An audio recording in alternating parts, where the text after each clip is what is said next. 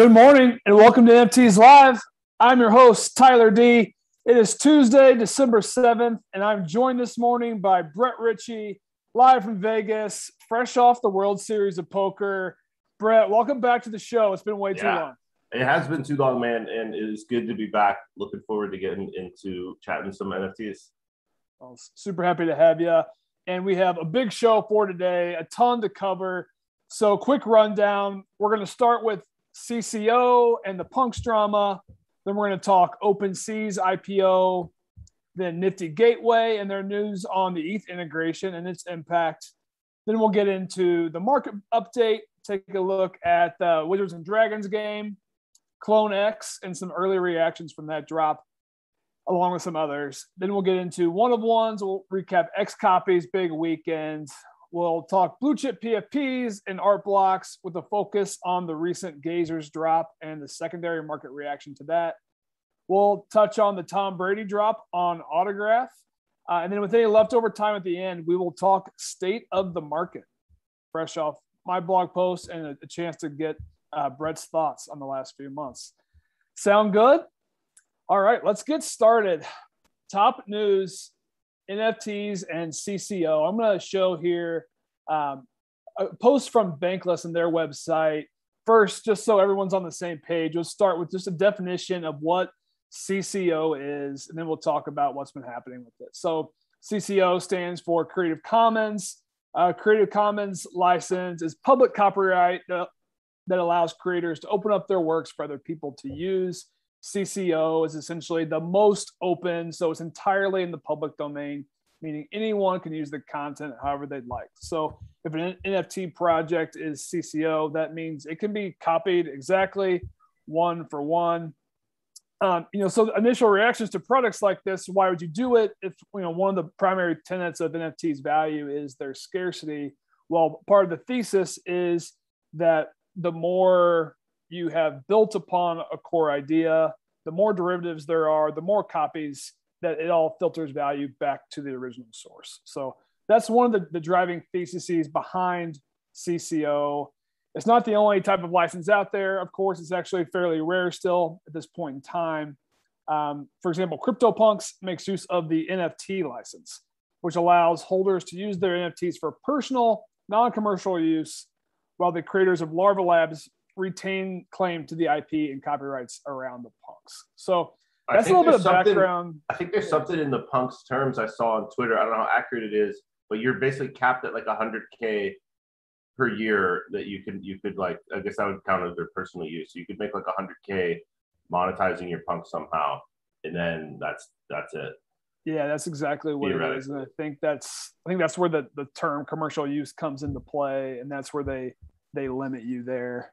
Um, which, of course, how many people are actually using their punk and, and getting 100K per year? I think is one of the, yeah. the biggest questions out there. So we've seen the rise of CC0 projects, specifically nouns. CrypToadz have been two of the biggest ones. And then just this past weekend, a big splash. Punk 4156, one of the OG punk owners, has one of the biggest collections. Posted this tweet I love punks, but the, co- the copyright issue kind of broke my heart. I held deep eight figures of punks.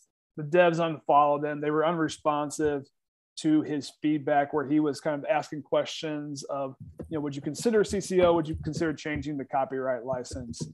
Um, so he posted this and then he acted very swiftly. And I'm going to show here. So if, if you scroll down, this is Punk 4156 account page. He essentially emptied his portfolio. He sold all but one of his punks, I believe, which is his his premier one.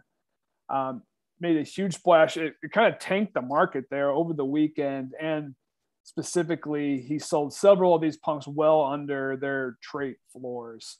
You know, some people are saying he left somewhere between 500 and 700 ETH on the table. Um, so this was huge news. It kind of caught the, the punks market and most of NFT Twitter kind of by storm a decent amount to unpack here. I guess, Brett, maybe starting from the end here, what are your thoughts on Punk 4156's move here and kind of how he went about this? I think it's fine. I think people just love bitching anytime somebody sells in a project that they're invested in. Like, oh, how can you paper handed it or whatever? Like, you're always allowed to sell And he made a good point is that he's like, hey, I know some of these aren't floor pieces, but the only liquidity is at the floor. And both you and I have realized a lot of times, and I know punks are special, but the mid tier pieces are so illiquid. It's like the top end grails have their own sort of set of buyer markets, and then all the actions at the floor. So there's times where I've bought something that's like certainly rarer, you know, it's gold or whatever, and and then it, you end up selling it at the floor anyway because that's the only place there's liquidity. So one of the best um, things about like a mid tier kind of piece is the ability to immediately sell it at the floor. Mm-hmm. Um, and so like if you're buying the floor and you can snipe some of those deals, you also don't feel so horrible about selling it at the floor because you bought it at the floor. This guy, right? He made what he bought a million dollars worth and he sold for 28 million, even though he left some on the table. I mean, who cares? right. I, I agree with how he did it. I think it was probably the sharp way, uh, which I think is a bit of a hot take. I think, you know, putting myself in his shoes is pretty clear. He wanted to remove himself from the situation and from this project, and he didn't want this story to drag on. You know, he started by unwinding 20% of his portfolio, and then I think something must have triggered him to say, I'm going to dump the rest of it. And he chose to do it all at once. And had he tried to capture, you know, fair market value, it, it would have taken days or weeks to unwind this position, right? Especially in this market. And I, I don't think he yeah. wanted it to take that long. And um, you never know. There's other times too where I've been like, I'm just going to price it slightly above floor. Well, the floor keeps dropping. And so I would have been better off selling my mid tier piece at the floor two weeks ago than than the new floor. So if he's bearish on where these are heading anyway, you you want to get out without regard to like trying to capture max value because in two weeks, if you think it's gonna be a lot lower anyway, you're better to just sell at the floor. Which it did. We saw the Punk's floor drop 25% last week. So like you, you never you never know in the moment how fast it's going to continue to drop. But I guess maybe taking us back more to the beginning. I guess what's your what are your thoughts on CC0 projects versus you know some of the other NFT licenses? Do you put like, a premium on them or? I like the CC0 license. Uh, for me personally, I'm more just buying stuff. Like I'm not really out there trying to to build a brand off of my NFTs or like monetize them. I like having the option to. Uh, I, I'm not a CC0 Maximus by any chance either. I think some of some of the people have been very tribalistic on Twitter lately, mm-hmm. and like I think as long as the project is open about their license and how they plan to sort of treat their users, I don't have a problem with whatever they want to do. Like Larva Labs, I'm not a fan of Larva Labs whatsoever. I don't think they're doing anything wrong with this license, right? If they want to keep capturing more value from the punks than their community, that's their right. To me, I think it hurts the overall value of punks, but they don't have that many punks. So I think they're they're looking at more, well, um, you know, I think like Larva is a net negative to punks. If they left, I think punks would do better. But I don't see that happening. But it's their right. Like they haven't done anything wrong. Um, so yeah, I like the CC0 license, but it's not like a. I'll be honest most NFTs I buy, I don't even check what it is. Yeah, which is fair. And I, I will say that the CC0 was one of the a bigger component of my investment thesis in the CrypToadz. And I think we are just kind of scratching the surface. And you know, one of my bets I'm making is that the more derivatives, the more copies that there are, the bigger that this ecosystem gets, it will drive value back. Uh, but with that being said, it doesn't mean that products with different licenses aren't valuable. So certainly room for both it'll be interesting to watch this play out. That is a fact. Let's move to our next story. Um, second on the board here in top news OpenSea hires new CFO from Lyft, plans IPO. Um, that's essentially the story right there, just in a few words. But it's Brian Roberts. Uh, he says he wants to raise more funds for their booming marketplace and has plans to take it public. Um, just a bit of background on him. He's got corporate development, M&A in his background, Microsoft, Walmart, no real experience in crypto or Web3, um, which, you know, is interesting, especially coming into this brand new sector, but certainly he's got the experience there. Um, but I think the, the biggest news is, you know, no airdrop probably, right? If we're talking about an IPO, we can kiss goodbye to the the OpenSea tokens that we were all hoping that we might get. So was was this a surprise to you, Brett? What was your reaction? No, when you saw I mean it's, it's not a surprise. Obviously, like I would like a token. I've been really active there. Uh, there is a precedent of a publicly traded company having a token over stock. Uh, however, we've always kind of thought that the OpenSea token was an arrow in their quiver that they were going to pull out only if they needed it to sort of fend off competition. Uh, Overstock was in a different scenario where their CEO was um, really, really out there kind of guy when they did the token. He ended up getting fired. He claimed all these conspiracies. Patrick Byrne, worth looking into him. Interesting guy to say the least. Um, again, OpenSea, right? You're now this multi-billion dollar company, like Mega, several billion dollar company Mhm. and you do a token now you're a us company like you're, you're adding all these layers of risk on right? And like OpenSea never said they were going to do a token right? They're not betraying any promises if they don't do it. It's unfortunate it does go against the sort of web3 ethos where the users sort of share in ownership of the product. They're capturing all the value for themselves and their shareholders. But again similar to like larva labs like they're not doing anything wrong. They haven't said um, otherwise. But I yeah, I would not be holding my breath for a token here. I think they're just going to IPO and like, why would you add in, especially if they're still market leader? Why would you add in all this risk? What I do think it does is opens up an opportunity for another product to tackle OpenSea, which they have such a liquidity mode. This is one thing where a, a token, uh, a marketplace with a token, could really get some market share. Like I think it um, it's going to be good for competition in the space. I totally agree. Competition is good for all of us as users. Um, I do think it's interesting that you know everyone's immediately talking about jumping ship for Coinbase because of the whole you know web there that OpenSea is going against the Web three ethos. Well, Coinbase isn't. Yeah, Coinbase is the same thing. ethos either, right? Like they're they're not dropping a token. Yeah, they're Um, they're gonna all the value for themselves too. So the same, it's one of the you know whatever. Yeah, same thing. I'm curious to see how it goes. So I was adding up the just the monthly revenue from the past four months. We're sitting around 285 million in the past four months. So annualize that out to about a billion in revenue for a year. They were a small team, man. They were like twenty or thirty people at the start of the summer too. It was uh, people give OpenSea shit for their um, product, which I, I think the product's amazing. It works. They they scaled like hundred x and kept the lights on for the most part with the product working.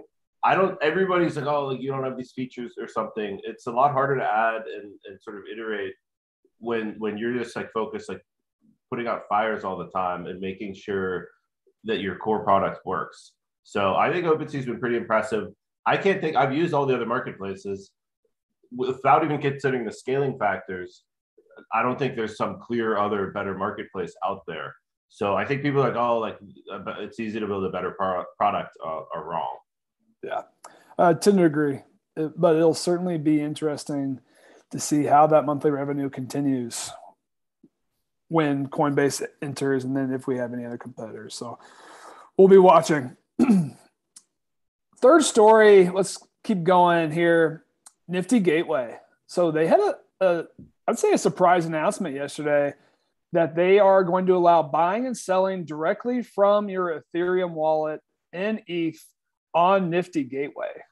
And they're absolutely touting this as a gas fee saving method here. And they actually, in their announcement page, they have a gas savings calculator where you can plug in your wallet address and show you how much money you would have saved.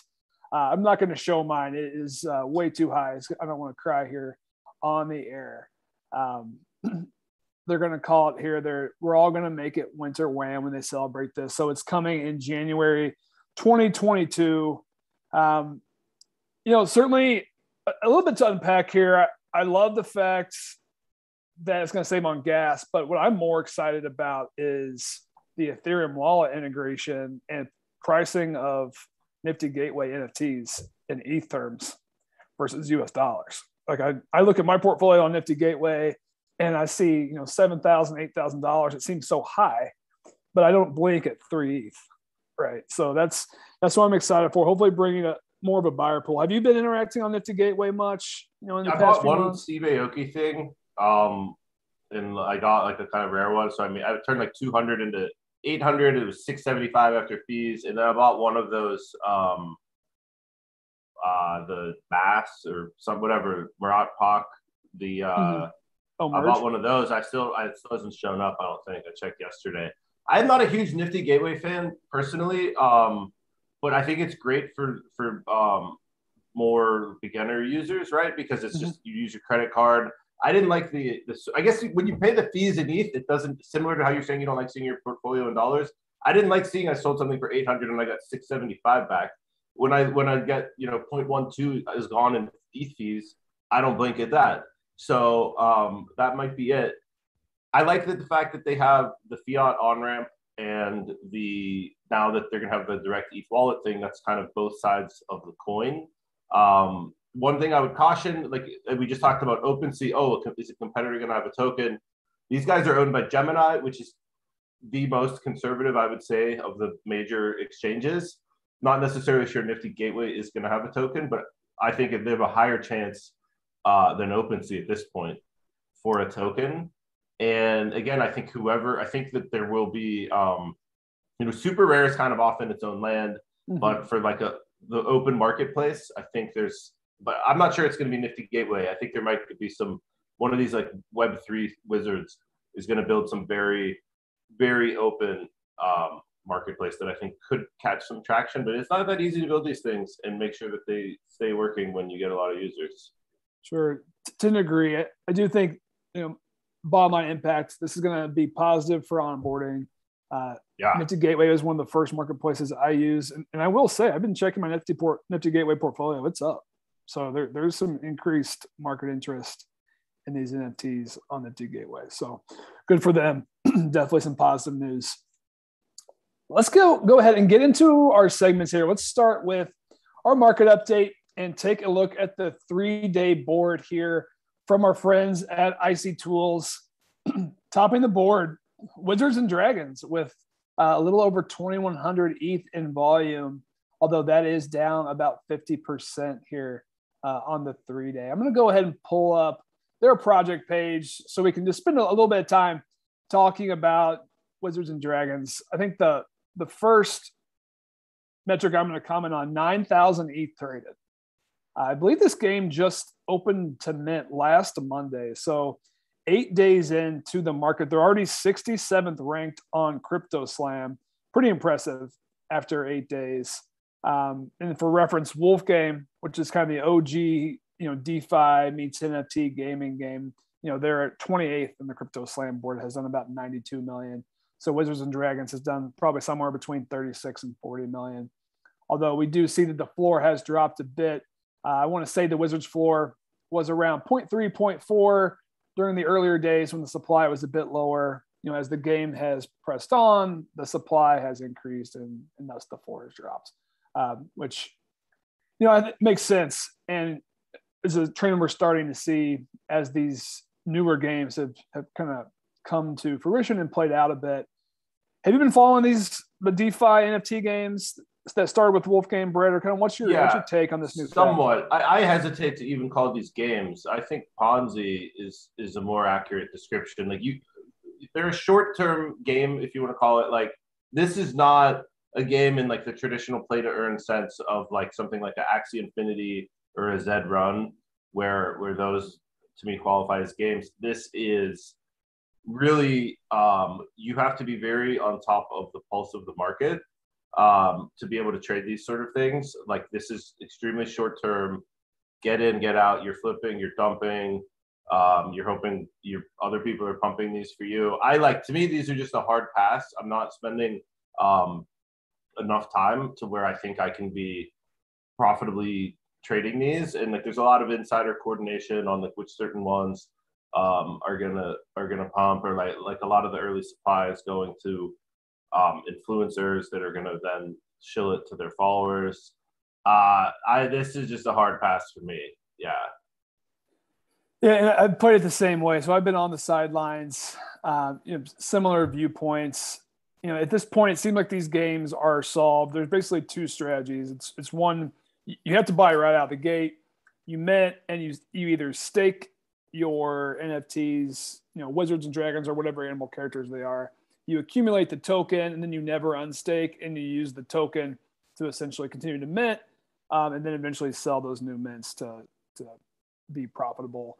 the other strategy is essentially not to stake anything, then hopefully sell into the initial supply squeeze when the other NFTs are are staked.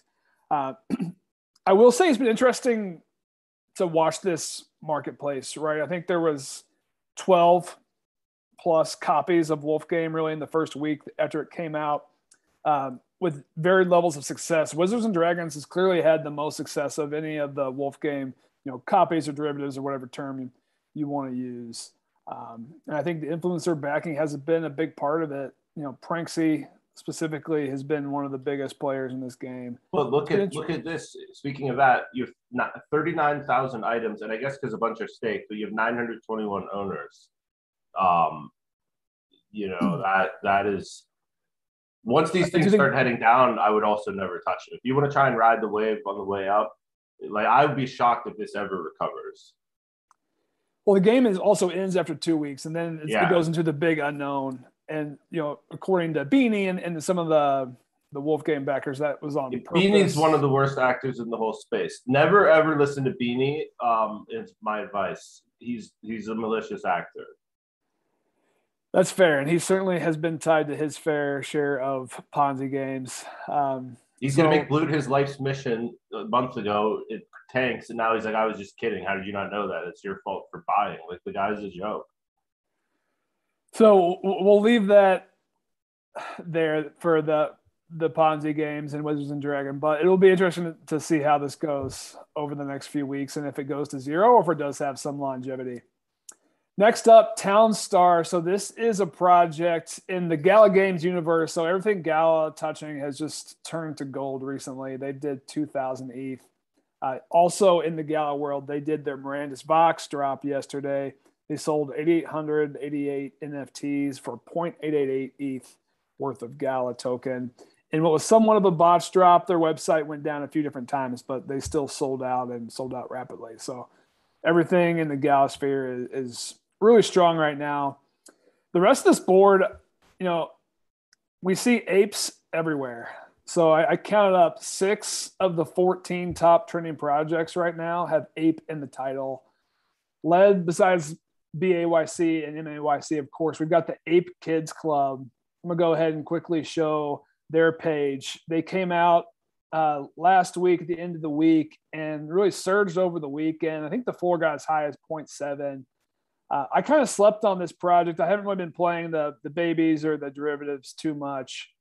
This one definitely has the the cute factor, and that seems to be its biggest differentiator, um, and has been doing well. So certainly kudos to anyone playing this. Brett, I'm assuming you didn't get any Ape Kids Club. I pretty much have a firm rule. I don't touch the derivatives of the punks, apes, and for better or worse, I I just uh, like Andy uh, in our group chat says like you got to cut some stuff out in this, but you can't be like in all sectors. So that's a sector that I just cut out. I don't.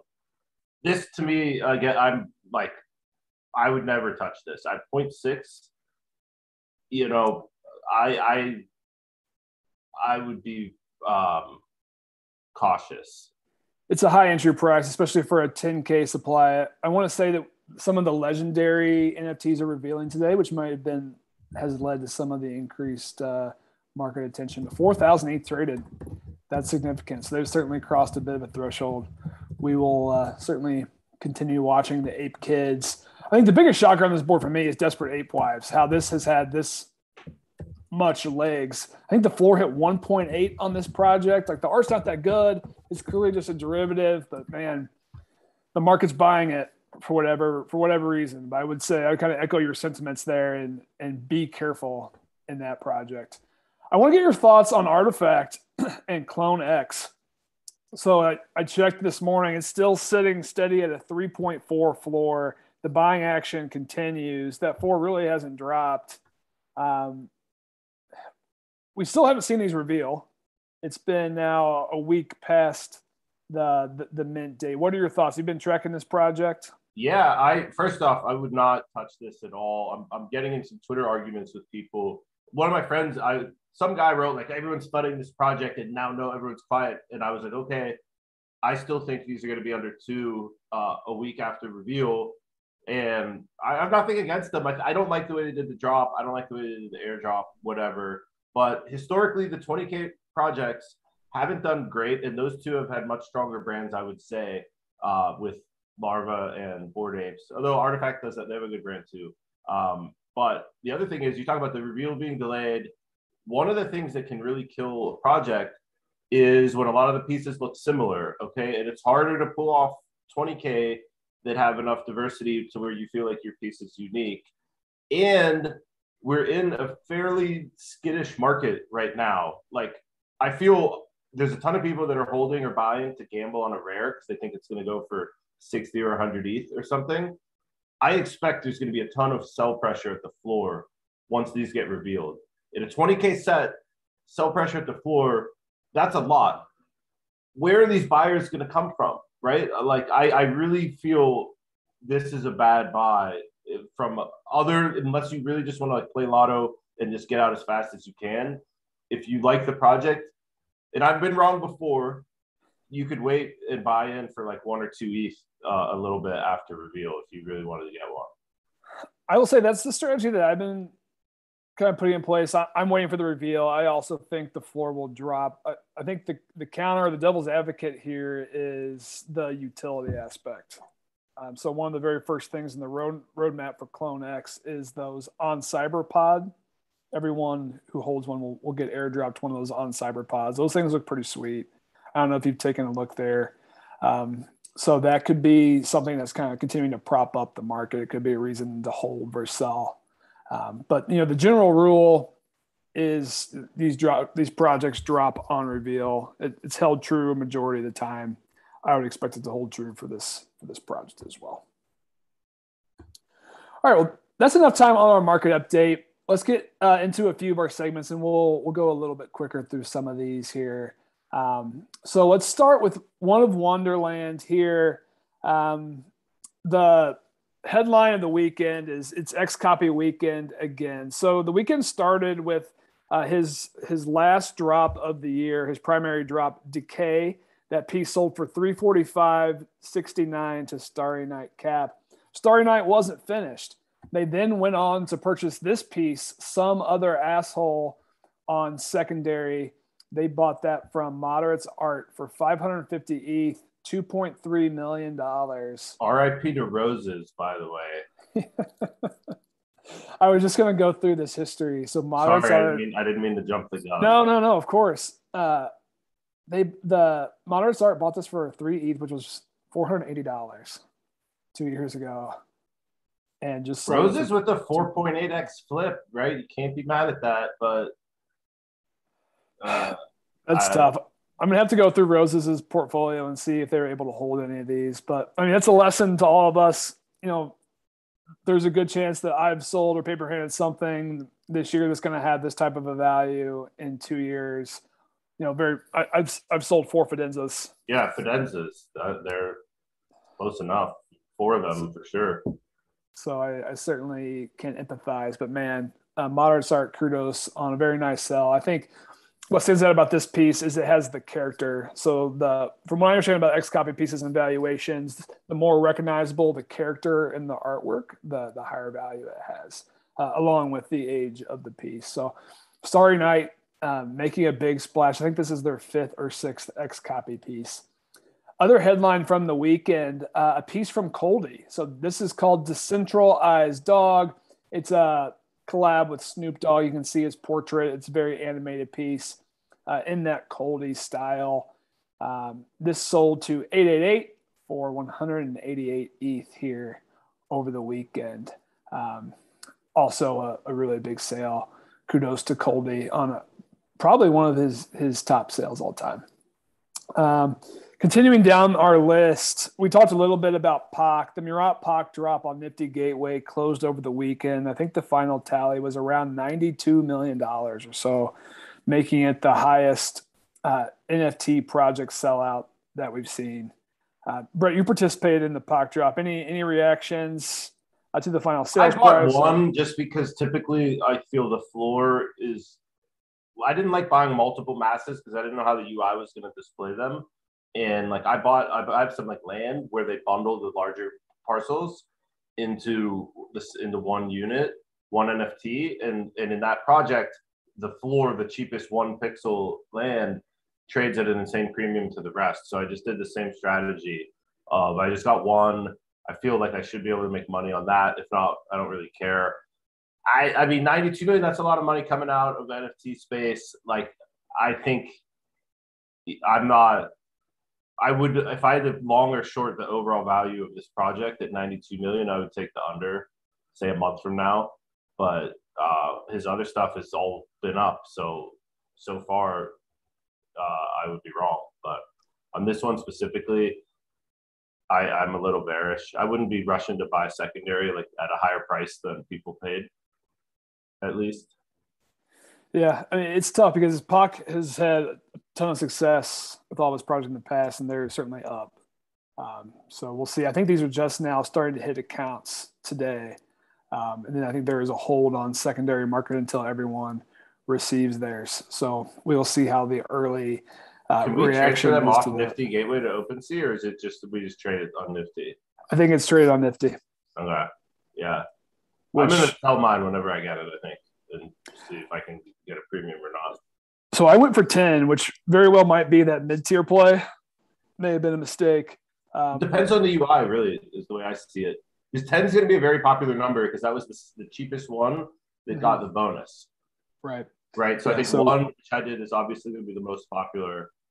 10 might be second most popular, maybe maybe two, but it, there's going to, so I think it depends on how they treat it in the UI. Can you sort by, you know, if you can filter by 10, I think people would do that. So what I might do is pick up a random one, get to 11 or 12 just to get a differentiator, which I could see uh, potentially some value yeah. in that strategy. But some other notable sales. We actually had a, a, pretty big weekend across SuperRare. So a piece by or the artist W. Lop Wang Ling actually sold two pieces for 45 ETH and 40 ETH respectively. The artist Otherworld XX sold The Garden for 39 ETH.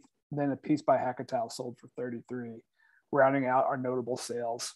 Let's go ahead and, and get into blue chip PFPs and we'll take a look at the WGMI board starting with Punk. So, you know, we, we talked about this a bit in the beginning. Uh, the four guys low is 66. It's sitting at 73 here this morning, down about 10% on the week.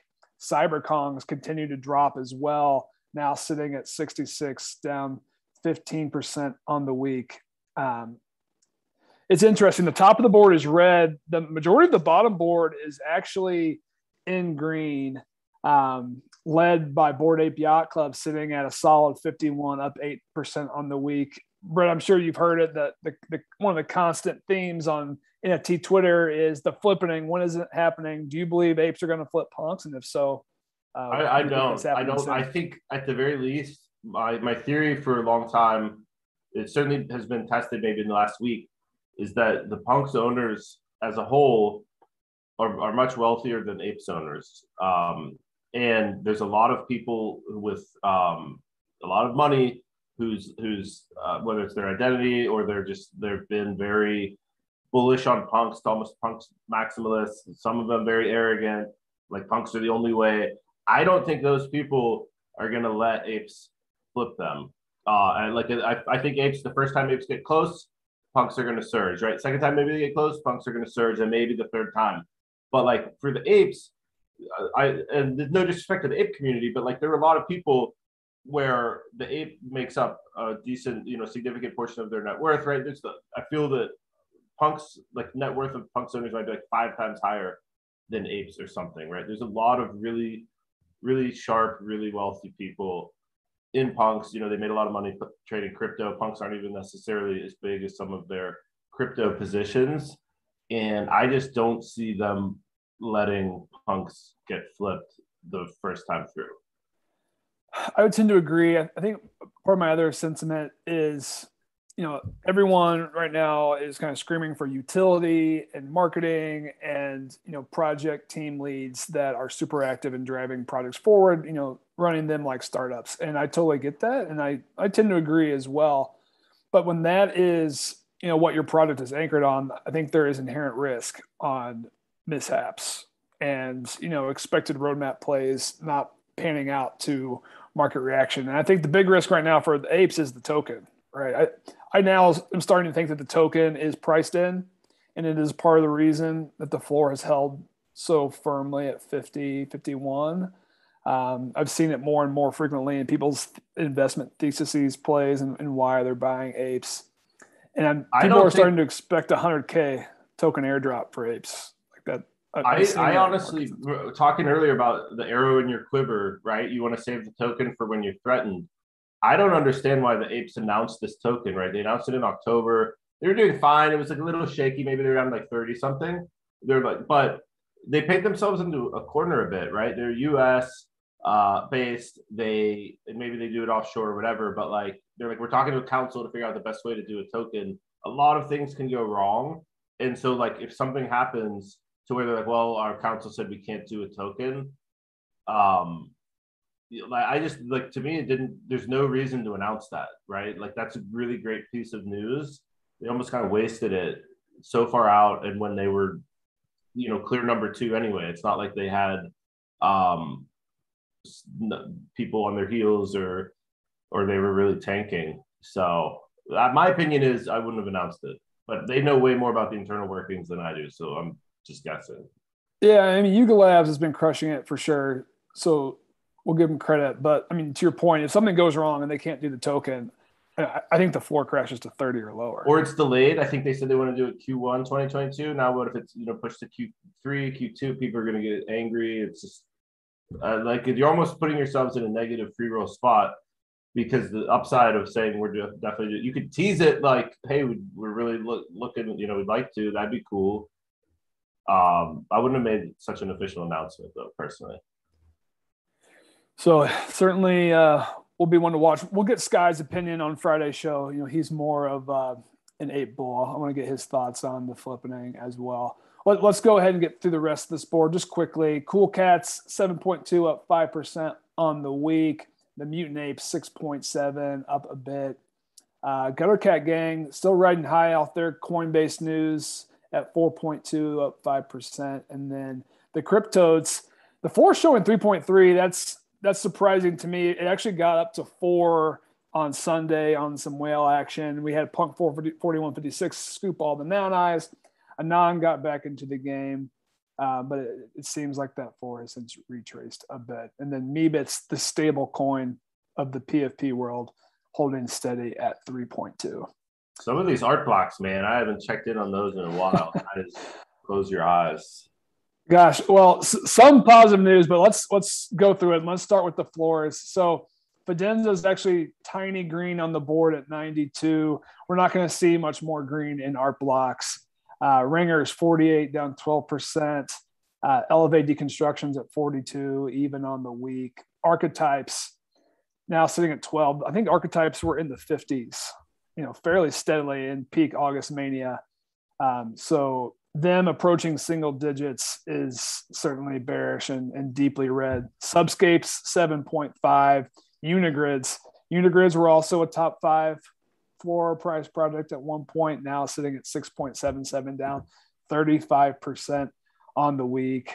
And then Chromie is one of the marquee, although high supply sets, sitting there at six. A lot of red on the board have uh, have you been playing art blocks? Have you been paying much attention to to this market? No i basically i have you know some stuff um i like long term in art blocks some stuff that i didn't sell enough when there were buyers. Uh so i'm just holding it. I haven't paid attention um but i think we're going to get to the yesterday's art blocks drop was great. The curated drop sold out at 0.25 gazers which i don't think curated certainly was selling below one for a long time. I haven't paid attention that much in the last few weeks. Uh, and you can see here it's up to 2.88. So uh, it was a great play for anybody who made it. I like had just completely checked out on Blocks. I think a lot of people had. And this could be the thing that at least gets people back looking at um, art blocks. I don't know if that necessarily is going to make some old stuff get some buyers. It might just be the new drops are going to have a little more attention on them and there's going to be these sort of very um, narrow like okay this project's going to have a bunch of buyers in it and then those five are going to be pretty much dust and then this one. So it's a little bit of a hot potato. There is risk but minting a curated at 0.25 i would have said the same thing yesterday before this thing mooned. Very little downside. Yeah so i was actively watching this one. This uh, so i've been following matt kane you know he is one of the you know most sought after crypto artists on SuperRare so I've been paying attention to this, and it was clear that he put a lot of thought uh, into this generative drop. I was shocked as the Dutch auction was going through. I want to say at one ETH, we had less than 20 minutes. Um, so I actually pulled the trigger for the first time at 0.5, and then I minted a few at 0.25. Uh, I want to say there was like 400 to 500 still available at 0.25. Of course, it went out pretty quick there. Um, I, would say as a general rule, anytime you commit curated at 0.25, it's it's probably going to be profitable. I think my other take is as the the supply increases, um, it, it's going to be more of a micro segmented market, and we're going to have to take a look at projects on a one by one basis, you know, based on the artist, the market reaction, the collectors involved in the project. And I think that's the differentiator. And I actually bought more of this project this morning based on who I saw buying the project. So it wasn't just the standard names I see in typical AB drops. It was a lot of the collectors from the SuperRare world. Um, so like Moderates Art, who we showed sold that XCOPY piece, they picked up a, a, good chunk of of these pieces. Token Angels had a good amount. XCOPY was on the board as a buyer. Coldie, a lot of the artists are, are buying these. And when you think about, you know, what what are they going to do with it? They're, they're likely going to hold, and they're likely going to hold for a longer time. So I think we're seeing a supply squeeze. Right now, I'm seeing 89 listed out of a thousand supply. That's less than 10%. That's a pretty bullish indicator. It's a thin floor still, even at 2.8. So this one's got room to run. So I'm excited to see uh, what can happen here, and it's just nice to to see some positive market reaction to an Art Blocks product again. All right. Totally agree. Totally agree. Been too long. So um, I, even though I didn't, I missed it. I didn't get in. Uh, and then I generally have a rule against hopping on the train once it's come this far. Uh, I'm I'm happy to see it. Me too. I will say, if anyone feels like they missed this one, I would take a strong look at it. If I think this product has long legs on it, um, it's got a, a, top artist behind it. It's got top collectors, and again, that that supply squeeze is absolutely in play. Um, but that's my pitch. Of course, DYOR. We've got one upcoming drop to highlight here before we get into our last segment. So we've got Tom Brady Origins Collection dropping on autograph here today. Um, we're going to go ahead and show their the project page. Uh, there's a few different timelines based on the early access and when the public drop starts. So the it's the early access period that starts here this afternoon, and then the public drop is on Thursday about 16,600 in the supply, $80 per price for the mystery container. And then what can you expect to receive? I think this is what piqued my interest. It's a little bit different than some of the other uh, athlete or sports NFTs that we've seen. Uh, it's not just a card. So there's there's a there's five different type of collectibles.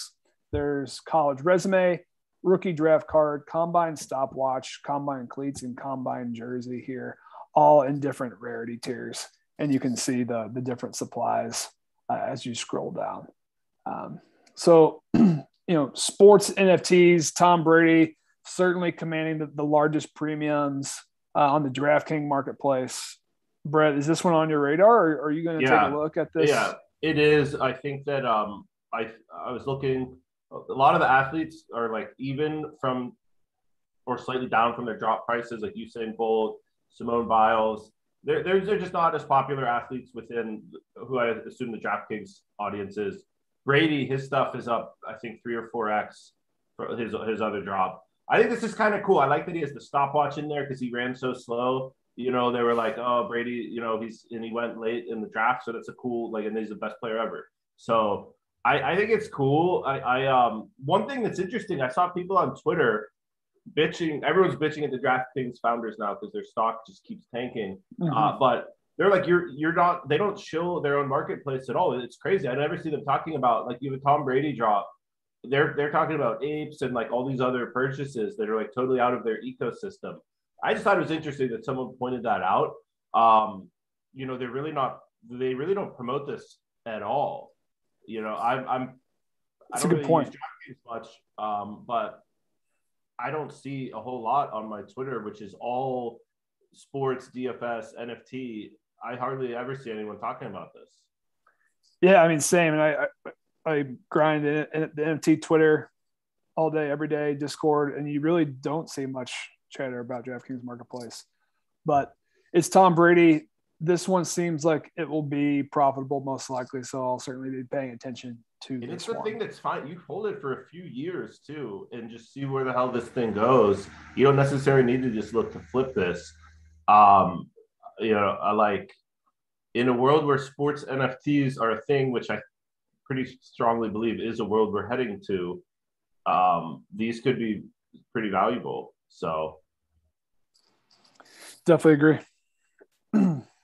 so that kind of runs us through our segments with a, a little bit of time at the end. Uh, love to catch up and just kind of chat your thoughts on state of the market. So I actually published a blog midweek last week on NFTs Q4 2021 state of the market with some predictions for 2022. Um, so for our listeners, if you haven't seen that, go ahead and check it out. I'm not going to go through the whole blog here. Um, and I've got plenty of thoughts on kind of where we're at, some market drivers, and where I think we're going to go. But I'd love to hear some of your thoughts. I think maybe just to frame the discussion first, do you feel like we are still in the bear market? Do you think it's a we're back in a bull market? Kind of what are your thoughts on the, the overall kind of state of things? Yeah, I think overall it is definitely a bear market. I think there's like pockets of bull market, right? You see the artifact drop, you see the art blocks drop, like you see the wolf game and, and the wizards and dragons. Like there's there's pockets of concentrated liquidity um, and then a lot of the landscape is pretty barren. One thing we've talked about is people tax loss harvesting. You look at some of those art blocks projects. Um, if you were interested in an art blocks like the Ecumenopolis or whatever, that thing I saw is down to like three ETH. There's gonna be people that paid 15 for those that are just looking to get um, some tax loss harvesting out of it. For those type of collections, I think December is a great time to buy, like something that you like long term that you're looking at. Um, a project that had a that's maybe down 80%. So you have a lot of buyers that are underwater that are going to look to sell before the end of the year. I don't see a lot of reason to be buying much right now. Um, I'm mostly just treading water. If anything I do buy is in a um, medium or long term bucket. I think if you want to play the short term games, those are, you know, the risk is increasing rapidly every week in those. So it's fine to to get in there, but you really need to be on top of it. Like when I was trading, when I had like my more short term trades, like I was spending 14 hours a day on my computer, which I'm not really doing right now. So I kind of stay away from that. I'm looking more mid long term. I think December, any project that's down a lot may continue going down in December because people are going to look to just to to get out. But uh, I think January, I'm going to predict January is going to be a good month for NFTs. Interesting. So I'll, I'll touch on a few of those. Uh, certainly, tax loss harvesting absolutely is a thing. From what I understand, it, it is perfectly legal actually in crypto as well as NFTs. So essentially, you can you bought something at 15, you can sell for two, buy another NFT essentially at the same price, and then harvest your tax loss against other gains. So we've already seen that. We're going to continue to see that. With respect to moving quickly, I do feel like a kind of name of the game in a lot of new products is hot potato right now. You know, we certainly saw that in the last wave of run ups like chain runners, JRNY. the folks who could get in, flip, and get out were the ones who were making profit. But I used to think we were in a bear, and now I think we are in a perfectly bullish market. You know, if you take a look at the daily volumes on OpenSea across the last 15 days, it's is projecting out to 2.8 billion, $3 billion month, which is only 10% off our all-time highs. I, I think the reason why I thought it was a bear is the volume's not in the blue chips, right? The blue chips are down, Art Blocks is down, Punks are down, but what's up is all these new projects. So I think that that led me to, you know, my prediction that the new money coming in isn't going to save the OG's bags the new money is going to come in and chase new projects.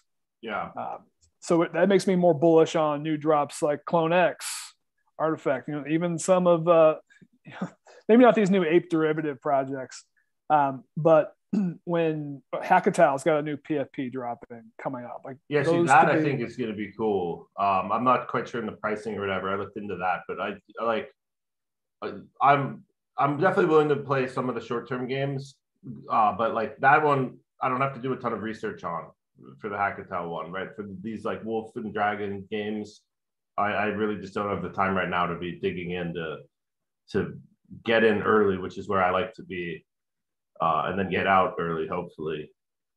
Yeah, totally agree. So, like a second question, we tee this up a little bit. Coinbase Marketplace is coming. What do you think its impact on on the market is? I mean, FTX launched their marketplace and it was dust, total nothing. Um, Coinbase, I'm a little more bullish there, right? They have a higher retail audience. I know FTX is more like sophisticated and it's smaller. Um, I'm not. I, we'll see. I not overly bullish, but it should be good. I mean, they, there's a ton of users on Coinbase, and I think it depends uh, how they implement it. But if, if like I'm just some guy, I put my ETH in Coinbase through my bank, and now I can just buy NFTs there without having to deal with MetaMask. If they pull the UI off, I think that that's that's quite bullish for the space um, because it is intimidating to do your seed phrase and the MetaMask mm-hmm. and transfers. Like I remember first time I did it, I would send little test amounts because I didn't want to lose the whole amount if I sent it out or something. Uh, so it's it's a little intimidating. If I can trade on Coinbase, like I just I don't have to deal with you know they're just holding it for me. Um, I think that's going to be pretty bullish.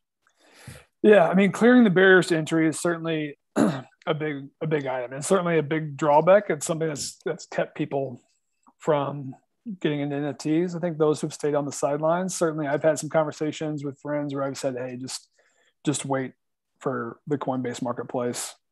It's, it's coming hacked, soon. People are losing their see, you know, they delete MetaMask, they restart their uh the whatever, update their computer, and their stuff's gone. It's like and and those are you know medium sophisticated users too. It's not even like the lowest common denominator, not tech savvy person. So but yeah. I think what's going to be important is understanding those new buyers, what they're going to be going after, right, from a new products perspective. And what I what I will say, it's kind of staying in tune with the the buzzwords. So I had five different conversations with friends last week about the metaverse and people wanting to understand how they can participate in the metaverse. And then where that got to most frequently actually is in virtual real estate um, I think this can be tied back to Facebook's rebranding as Meta, um, but you know, keeping a pulse on you know what you know more common folks who aren't in NFTs are talking about is, is going to be important. And you know, we've seen Sandbox, Decentraland, their tokens have been running really hard. Um, virtual real estate, metaverse plays could be one of the early winners. Um, so that's that's certainly going to be a sector that I'm going to be watching specifically. I think uh, I want to get your thoughts on tokenization. I think it's one of the biggest wild cards in NFTs right now. Are you bullish on products that do tokens? Bearish? What do you do? You think we're going to see these explode in 2022? What what's your take on on tokenization? I, I like the tokens personally. I think I think it's good for the ecosystem in most cases, uh, especially like play to earn games, which is another sector that I think is going to be pretty appealing to the Coinbase users. Um, I, I like having the token. However, projects having a token that that can influence their ability to get listed on Coinbase. It might get them delisted from OpenSea if they're going through an IPO and they're going to have uh, you know much stricter compliance requirements i think you could see so you might be walled off a bit. It's for each project to decide their sort of risk tolerance but you might get walled off a bit from some of the bigger liquidity spots but the token can kind of make up for that. So i think um you know i wouldn't just slam a token out for no reason but if there's thought behind it if it makes sense within the ecosystem which again i think in, in land the metaverse plays, it makes sense. Play to earn gaming, it makes sense. I think art, it makes sense. It makes sense pretty much. PFPs, look at CyberKongz, right? Like it, it makes sense. So if you do it intelligently, I think a token is a good addition to a project, but it's worth taking the time to get it right as opposed to just oh we got to do a token and slamming something out. Yeah, and, and we've laid out the risks and some of the bear case for it. I will say one of the biggest bull cases for it is it gets the whole you know crypto native community a, a new entry point to participate in the in the project. Those who are more just trading coins all day, that's their thing. When these NFT products drop the the tokens, it, it unlocks that entire user base, which is significantly bigger than our, our small NFT community. So that is that's one of the biggest drivers where I think it can really uh, you know drive the market and, and level it up. Last question from, from my perspective is DAO's been a big buzzword. You know, we saw what happened with Constitution DAO and, and the People's Token. What do you predict? What do you predict for DAOs in 2022? Do you think they're going to be big players? I think we'll see any problems? What What are your well, thoughts? One hundred percent are going to see problems. Um, you like the Constitution DAO is basically anonymous people raise forty million or whatever. Yeah, I think we're going to see some big raises that get lost or hacked or just straight up stolen in DAOs. So similar to uh, anything else, if you're buying into DAOs, like use bankroll management. Don't just put all your eggs in one basket. Um, but I do think the DAOs do unlock these sort of um, interesting like community buying mechanisms that wouldn't you can't you can't do on your own. So there's power in numbers, and then you can see even the Constitution DAO. Um, they raised money to buy the Constitution, and then it kind of became this meme. I haven't looked recently, but it was trading 8x or something higher than what they were even trying to buy the Constitution at. So uh, I think DAOs are cool. I think there's definitely going to be uh, some big winners there, but also buyer beware. Like it's it's going to be it's a fertile ground for scammers too. So um, you know, just use bankroll management when you're getting into this. Yeah, the the, the people's token went up 35x at peak just on the power of meme. It was the ultimate meme. I haven't checked in on it recently. I know it did come back down uh, to earth a bit, but you know, we, we've been talking about blue chips, how blue chips are down. I think one of my hotter takes is I think DAOs could be one of the drivers for keeping the blue chip market afloat.